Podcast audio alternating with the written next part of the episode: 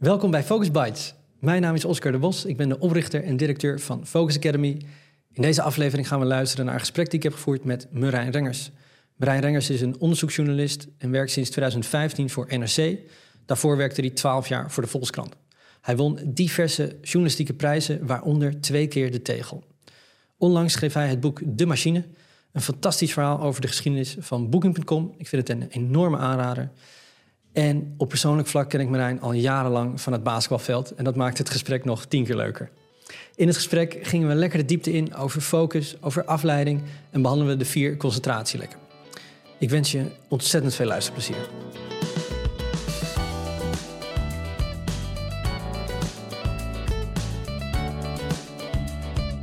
Ben je er klaar voor? Ik ben er klaar voor. We gaan het hebben over engagement. Dus wanneer iets te traag of te saai is, dan kun je een beetje afgeleid raken. Dus we gaan het hebben over thema's zoals deadlines en spanning en motivatie. Uh, om helemaal bij het begin te beginnen. Wanneer ontstond voor jou je passie, motivatie voor de journalistiek? Nou, ik ben eigenlijk al mijn hele leven journalist. Toen ik ging studeren, toen ging ik schrijven voor het faculteitsblad. Daar stond, nadat ik twee stukjes had geschreven, een advertentie in voor Elsevier. Daar heb ik op gereageerd. En sindsdien ben ik journalist. En als je die motivatie, die passie voor het vak zou moeten omschrijven? Je wil elke keer het mooiste stukje maken dat je kan met de informatie die je hebt. Het moet ook altijd een beetje wringen. Het moet iets laten zien van, van de wereld, wat iets toevoegt aan de kennis die oppervlakkig aanwezig is. En merk je dan ook het verschil tussen nou, misschien dat ene stuk wat, wat, wat meer passie heeft, of meer spanning heeft ten opzichte van een kleiner stuk? Eigenlijk niet. Het, het, het belangrijkste is altijd gewoon het moment waarop het af moet zijn. Daar richt je alles op. En dat heb je ook altijd nodig om, om jezelf te motiveren om dat stuk te maken, om nog de laatste zinnen goed te krijgen, nog even iedereen op te bellen of je het helemaal scherp hebt. En dan maakt het eigenlijk niet uit of het een kort of een lang stuk is. Wel is een lang stuk natuurlijk veel meer werk, je bent er langer mee bezig, maar het eind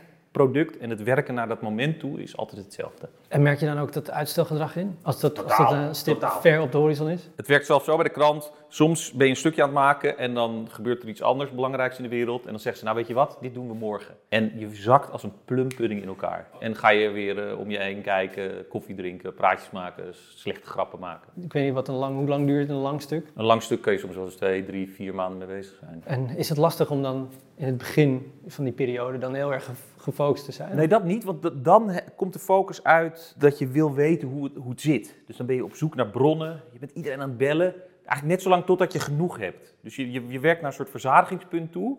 Nou, dat wil je bereiken. Zodra je het verzadigingspunt hebt, dan ontspanning.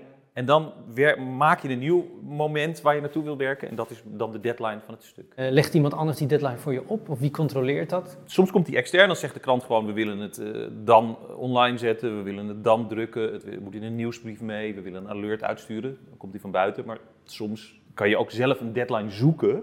En die dan met anderen communiceren, zodat je er naartoe moet. Dat, dus dat doe ik vaak. Als ik denk, nou nu rengers opschieten, dan ga ik naar een chef toe. Ik zeg, ik heb een heel tof stuk voor je. Je krijgt het donderdag om 10 uur. Zodra die het opschrijft, moet ik wel. We gaan het hebben over energie. Uh, dus als je hersenen te weinig kans krijgen om zichzelf op te laden, dan is het steeds moeilijker om afleiding te blokkeren. En nu zijn we natuurlijk heel erg benieuwd uh, met al die deadlines van net. Hoe herstel je, hoe kom je bij, hoe laat jij op? Na de deadline doe je helemaal niks meer. Dan is het af in de aanloop naar de deadline. Eerst zie je hem op de horizon, dan kan je er nog een beetje omheen dansen. Oude hoeren praten en nou ja, dan langzamerhand bouwt het zich op in de tijd. Uh, maar dus het ontspannen en het idee genereren en het bedenken van hoe ga ik iets vertellen, dat zit allemaal nou ja, dus in dat blok voordat je de deadline echt voelt. Zeg ik dan ook dat je dan ook meer ruimte krijgt bij de krant om na een deadline juist te ontspannen? Nou, dat moet je zelf bewaken, maar die, die, die, die ruimte is er absoluut. Als je te, stukken te snel achter elkaar gaat uh, plannen, ja, dan word, je wordt ook slordig, het wordt minder leuk en uiteindelijk worden je stukken ook minder goed. Dus je moet, wel, je moet altijd wel een, een soort herstelperiode inbouwen. En hoe ziet zo'n herstelperiode eruit? Uh, moet je dan wel gewoon om negen uur uh, aankloppen of kun je gewoon een wandeling maken? Ja, nee, dat is heel vrij. Je kan een wandeling maken, je hoeft er ook niet, überhaupt niet te zijn, niemand hoeft te weten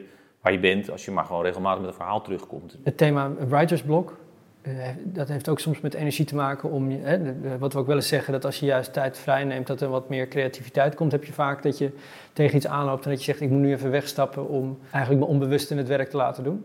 Ja, je kan beter dan gewoon uh, een ommetje maken, niet werken of niet, in ieder geval niet achter je pc zitten en het dan snel schrijven, dan dat je zwoegend alinea voor alinea probeert dat verhaal uit je hoofd te trekken. Voor mij werkt het goed om, om heel lang te kouwen op een verhaal en dat kan je ook wandelend of in het café doen. Perfect. Ja, ja. Nee, dat is gek. En we gaan het hebben over interne prikkels. Als je het gevoel hebt van een vol hoofd, dan kan je jezelf heel erg gaan afleiden. Dus denk aan allemaal taken die te pas en te onpas omhoog komen. Emoties, je hebt een vervelend gesprek gehad of juist een heel leuk gesprek. Stel dat je een heel zwaar stuk hebt of je hebt een interview gegeven. Kan het, ik kan me voorstellen dat het lang blijft, kan blijven hangen. Heb je daar wel eens last van? Nou, dat valt wel mee eigenlijk. Ik basketbal. Überhaupt sporten is een hele goede manier voor mij, maar voor veel mensen om, om het zeg maar kwijt te raken. Om, om de, dus dan heb je een soort ma makkelijke vanzelfsprekende vermoeidheid die niet in je hoofd zit, maar in je lijf. Ga je slapen. De volgende dag ben ik eigenlijk altijd het meeste wel kwijt. Als je echt aan het puzzelen bent, hè, zeker in die onderzoeksfase, kun je dan heel erg in je hoofd zitten bij het, dat je niet kan loslaten om over na te denken? Ja, nou het komt steeds terug. Dus het is niet dat je heel gericht soms nadenkt, maar soms moet je ook gewoon maar je gedachten een beetje op de loop laten. Vaak komt er dan vroeg of laat wel een soort structuur in. Is dat ook de plek waar je dingen bewaart? Ik schrijf het dan een beetje op of ik stuur mezelf een mailtje, maar die raak je natuurlijk ook altijd weer kwijt. Dus het meeste bewaar ik gewoon in mijn hoofd, uiteindelijk. En heb je dan altijd een pen en papier bij? We hebben van die hele mooie opschrijfboekjes, langwerpig, en een vulpotlood. Prima.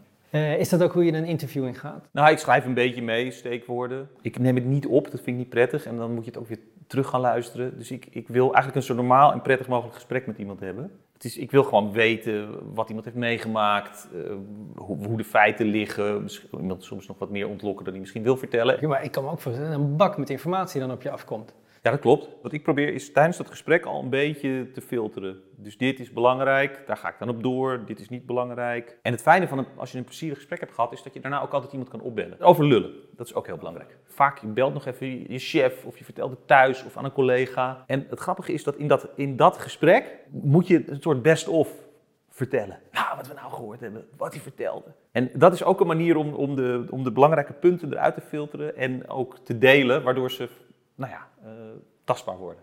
Externe prikkels, uh, dat is je omgeving. Denk aan alle notificaties, mensen om je heen, mailtjes, appjes, et cetera, et cetera. Sluit jij je graag af of werk je het liefst in een open office met je collega's? Hoe pak je dat aan? Ja, ik werk het liefst tussen de mensen. Als ik in mijn eentje thuis zit en ik heb niet een deadline die nabij is, dan ga ik van alles doen, maar niet werken meestal. Ik kan me ook voorstellen dat je collega's afleidend zijn. Is het dan toch soort de spanning die je dan voelt van ik, ik moet maar gewoon wat doen? Ja, dat is het. En, en dan kan je ook, terwijl je bezig bent, nog even, even een grap maken. Of je zit gewoon in een soort werkomgeving, in een soort werkvibe. En als het er echt toe doet, dan sluit ik me gewoon wel af, dan hoor ik ze niet meer. Maar dat werkt op de een manier voor mij, eigenlijk van jongs af aan. Ik kon ook, huiswerk maakte ik aan de keukentafel met iedereen er om me heen. Als ik in mijn kamer ging zitten, deed ik niks. Dus het is ook gewoon een beetje hoe het voor mij werkt. Dus uh, je leunt meer eigenlijk op de engagement dan uh, op de stilte? Ja, dus nee, stilte zegt me niks. Hoe is, hoe is het werkcultuur? Hoe, hoe voelt dat? Ja, ik vind, het, ik vind het heel plezierig. Ik hou van het nieuws, dus ook als, om te ontspannen lees ik ook nieuws. Waar mijn collega's mee bezig zijn, vind ik altijd interessant. Als er iets gebeurt, vind ik dat interessant. Dus er is altijd stof om over te praten. En dat kan dus inderdaad het stuk zijn waar je op zit te crashen, maar het kan ook iets wat je hoort. Dus het is, een, het is in die zin vind ik het een hele inspirerende en plezierige omgeving. Te gek. Dankjewel. Bam. Tof. Graag gedaan. Nou ja, zoiets.